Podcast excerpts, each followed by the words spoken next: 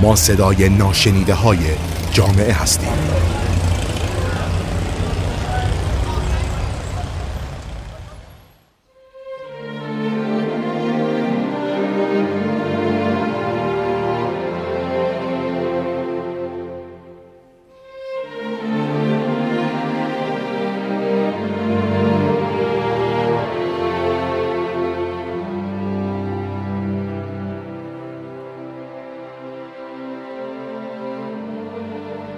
سلام و درود. من زهرا شکیبایی ثابت هستم روانشناس بالینی و روان تحلیلگر.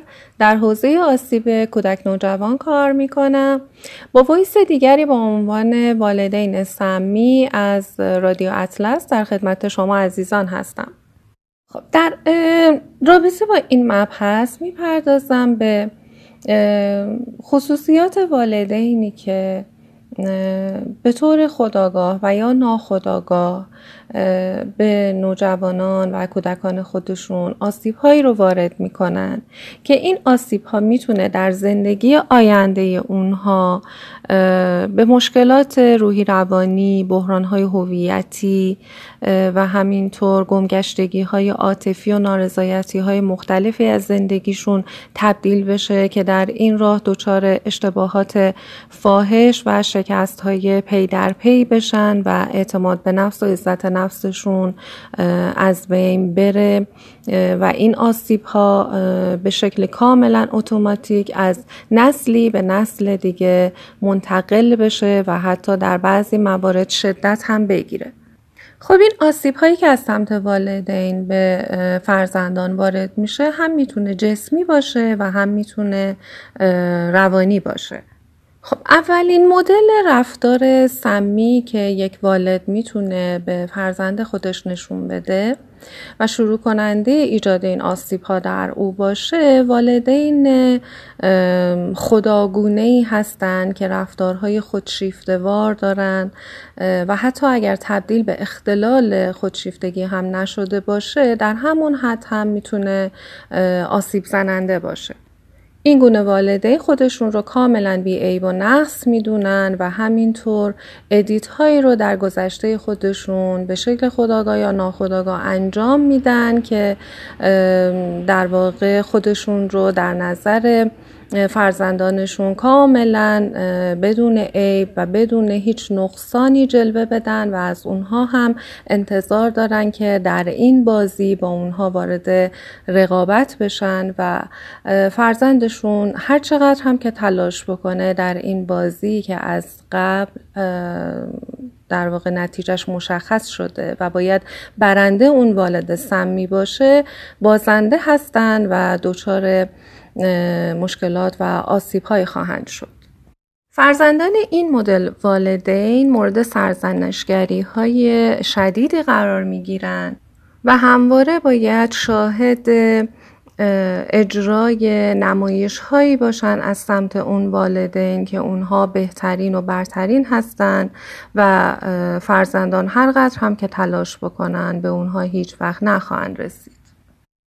دسته بعدی والدین بیکفایتی هستند که از نظر اونها تنها می‌تونن فقط در سطح فیزیکی به فرزندان خودشون بعضی از خدمات رو از جمله جا و مکان غذا رو بدن و به خودشون هم بسیار قره بشن و بر سر فرزندان خودشون این منت رو بذارن که این کارها رو برای اونها انجام میدن. و به خودشون هیچ گونه فشاری برای اینکه باعث رشد روانی و پرورش استعدادها و قابلیتهای کودک بشن وارد نمی کنن و همه رو بر عهده کودک قرار میدن. انگار که کودک باید به شکلی معجزه آسا خودش باعث این رشد بشه. و می‌بینیم والدین از فرزند خودشون چیزی رو طلب می‌کنن که انرژی برای ایجادش در اونها صرف نکردن. و به دنبالش فرزندانشون رو برای چیزی که آموزش ندیدن معاخذه هم می‌کنن. چنین والدینی معمولا از حساسیت ها و احساسات ریز و درشت حتی در فرزندان خودشون بیخبر هستند و همواره اونها رو نادیده می‌گیرن و سالهای سال هیچ گونه خاطره ای از نزدیکی احساسی با فرزند خودشون ندارن.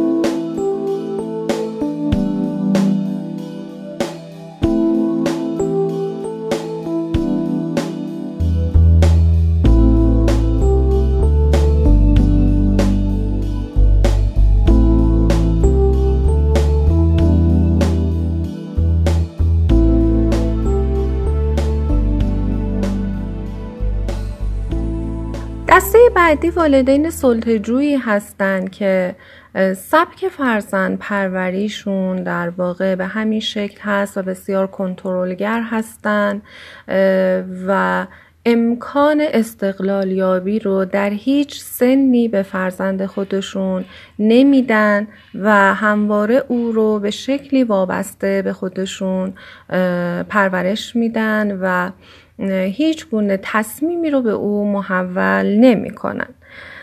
و اینکه کودک و فرزندشون تا سنین بالاتر هم باید وابسته به اونها باشه و سپاس گذار این انتخاب های اجباری اونها باشه و در واقع ما فرزندی رو می‌بینیم که اونها پرورش میدن که تنها آرزوها و تصمیمات این مدل والدین رو به مرحله اجرا در آوردن و زندگی نزیسته اونها رو زیستن. و در واقع انگار خودشون هیچ علاقه و انتخابی در مسیر زندگی خودشون نداشتن. از دیگر والدینی که می‌تونن سمی خطاب بشن والدینی هستن که دچار اعتیاد میشن.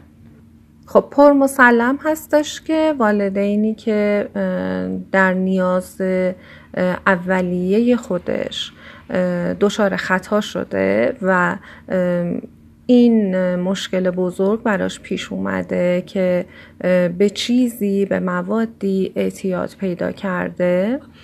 بنابراین توجهش از بچه برداشته میشه از خواسته های او برداشته میشه و تمام توجهش بر رفع این نیاز خودش برای اینکه پاسخگوی اون اعتیاد باشه متمرکز میشه. بنابراین بسیار طبیعی هستش که چنین والدی در واقع آسیب های جدی به کودک و نوجوان بزنه و اینکه کودک در واقع دچار مشکلات زیادی در بزرگسالی بشه. از جمله اینکه کودک به راحتی دروغ گفتن و انکار کردن رو از والد خودش بیاموزه. و همینطور اینکه فرزندان این خانواده ها معمولا ذهنیت و مفهوم درستی از خانواده عادی رو دارا نیستن چرا که اون رو هرگز تجربه نکردن.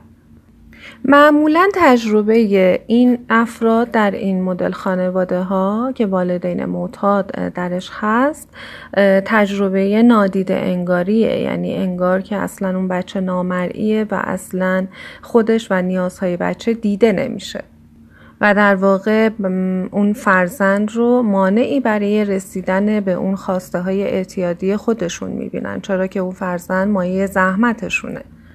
این گونه فرزندان به دلیل اینکه دائما باید مراقب احساسات متناقض و چنگانه والدین خودشون باشند در شرایط اعتیاد معمولا در اصل هویت خودشون رو از دست میدن و تبدیل به افراد حمایتی میشن که نقش یک بزرگسال رو برای انسجام خانواده و از هم نپاشیدن اون ایفا می‌کنه. دسته بعدی والدین سمی می‌تونن والدین بد زبانی باشن که اعتماد به نفس و عزت نفس کودک رو به شکل مستقیم هدف می‌گیرن و از چاقوی خطرناک تحقیر کلامی استفاده می‌کنن.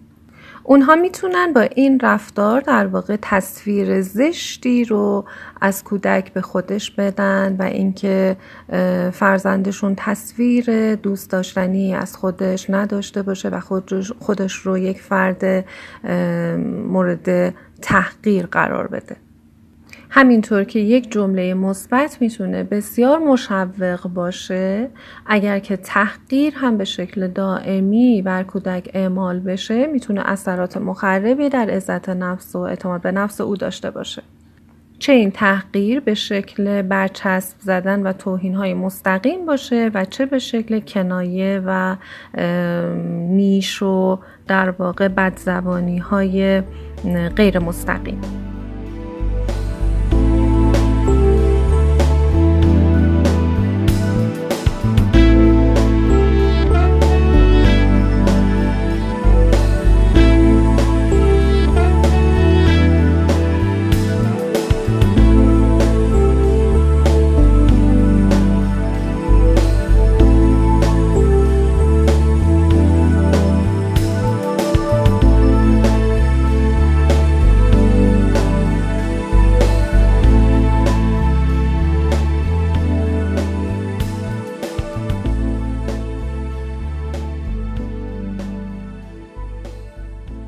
دسته دیگه والدین سمی هم والدینی هستند که می‌تونن کتک زننده باشن و زخم ها و کبودی هایی رو علاوه بر جسم کودک بر روح او هم ایجاد کنن. این زخم ها حتی می‌تونه به شکل ماندگار بر روی بدن و صورت کودک تا سالها یادآور اون خاطرات تلخ و ناراحت کننده باشه. خب چنین والدینی که به این مرحله از آسیب بدنی به کودک خودشون می‌رسن معمولا از انواع قبلی هم هستن. یعنی ممکنه که اعتیاد به الکل رو و مواد رو داشته باشن فهاشی هم داشته باشن و بیکفایت هم باشن و در واقع از کودک و احساسات او و نیازهای او قفلت هم بکنن.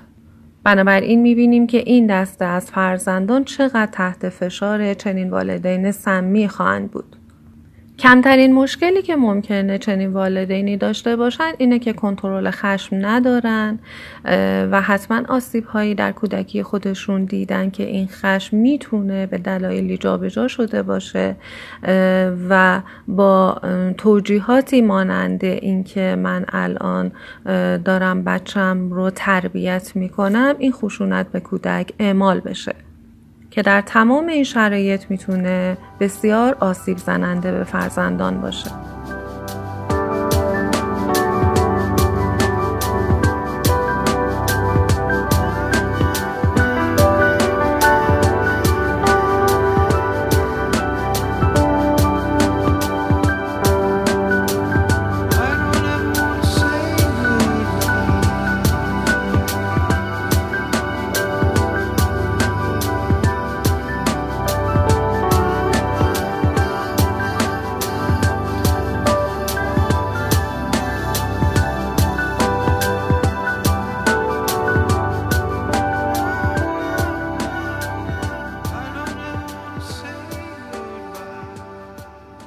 بعدی که قبیه ترین نوع والدین رو تشکیل میدن والدین متجاوز هستند. والدینی که در قالب اعتماد والد فرزندی به جای اینکه محبت سالم و امنی رو در اختیار بچه قرار بدن با چاشنی آزارهای جنسی کودک خودشون رو مورد آسیبهای جدی قرار میدن این گونه آسیب ها و رفتارها می‌تونه طیف گسترده ای رو داشته باشه. از جمله لمس بدن کودک گفتگوها و مکالمات جنسی و های برهنه از کودک گرفتن و همینطور به دستگاه های جنسی کودک دست زدن. خب این گونه رفتارها چه بخواد در واقع از طرف کودک برملا بشه و چه نشه در هر دو صورت می‌تونه به شدت برای کودک آسیب زننده باشه. در واقع مرزبندی اون نظام اعتمادی بین والد فرزند به هم میریزه و فرزندان نسبت به والدی که فقط باید پناه او باشه و مورد اعتماد او باشه و به دامان او از این مدل خطرات پناه ببره داره می‌بینه که در واقع خودش می‌تونه آسیب زننده به کودک باشه و کودک دچار یک گیجی و سردرگمی میشه که الان من باید در مقابل آسیب های جدی دیگران از این قبیل پس به کجا پناه ببرم. خب معمولا آسیب چنین خانواده هایی بسیار طولانی مدت هست به فرزندان. چرا که فرزند جایی رو برای رفتن نداره و معمولا هم باید سکوت بکنه چون تهدید میشه. و همینطور اینکه ممکنه افشاگری او باعث از هم پاشیده شدن روابط بین والدین باشه. بنابراین فرزند سکوت رو اختیار می‌کنه انتخاب می‌کنه و سالها مورد این تجاوز قرار می‌گیره و آسیب ها کاملا جدی و عمیق میشن و تاثیرگذار در زندگی آینده او.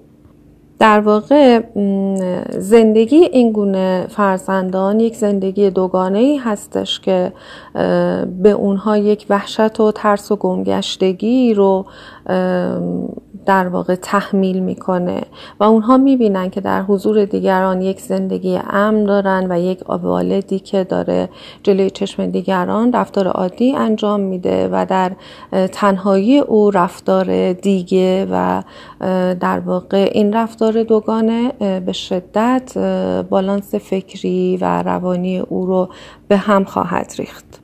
و او را تبدیل به یک فرد تنها و غمگین و اندوهگین خواهد کرد. دسته آخری از والدین سمی که می‌خوام ازشون صحبت بکنم والدینی هستن که نظام های تربیتی و رفتاری خاصی رو از سالهای قبل از والدین خودشون به شکل کاملا نامعقول حمل می‌کنن و اون رو به نظام تربیتی امروز خودشون در ارتباط با فرزندان خودشون انتقال میدن. و بسیار هم خودشون رو محق می‌دونن و می‌تونه این رفتارها بسیار خشونتبار و آزاردهنده هم باشه و هیچ گونه انرژی برای بازنگری در این مدل رفتارهایی که به شکل موروسی به اونها رسیده ندارن. خب این فرزندان خانواده ها اگر که بخوان در مقابل این مدل ارث و میراث رفتاری مقاومت بکنن دچار یک مدل آسیب میشن.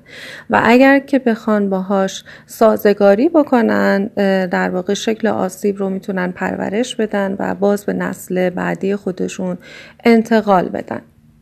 و می‌بینیم که در هر دو صورت در واقع انرژی روانی زیادی رو صرف می‌کنن و آسیب های جدی رو می‌بینن. فرزندان این خانواده ها معمولا این افکار در ذهن آنها چپانده میشه در واقع که به نظام خانوادگی خودشون وفادار باشن چون که صلاح اونها در این هست و همواره پای این فرزندان میلرزه در اینکه بخوان نوآوری داشته باشن و انتخاب جدیدی در زندگی خودشون اعمال بکنن. چرا که همیشه با این موضوع روبرو هستن که ممکنه که تایید خانوادگی و والدین خودشون رو نگیرن. موضوعاتی که در این وایس خدمتتون ارائه شد برگرفته از کتاب والدین سمی سوزان فوروارد هست و البته تجربیات بنده در این سالها در ارتباط با کار خانواده ها و والدین و فرزندانشون. ممنون که به این وایس گوش دادید. بدرود.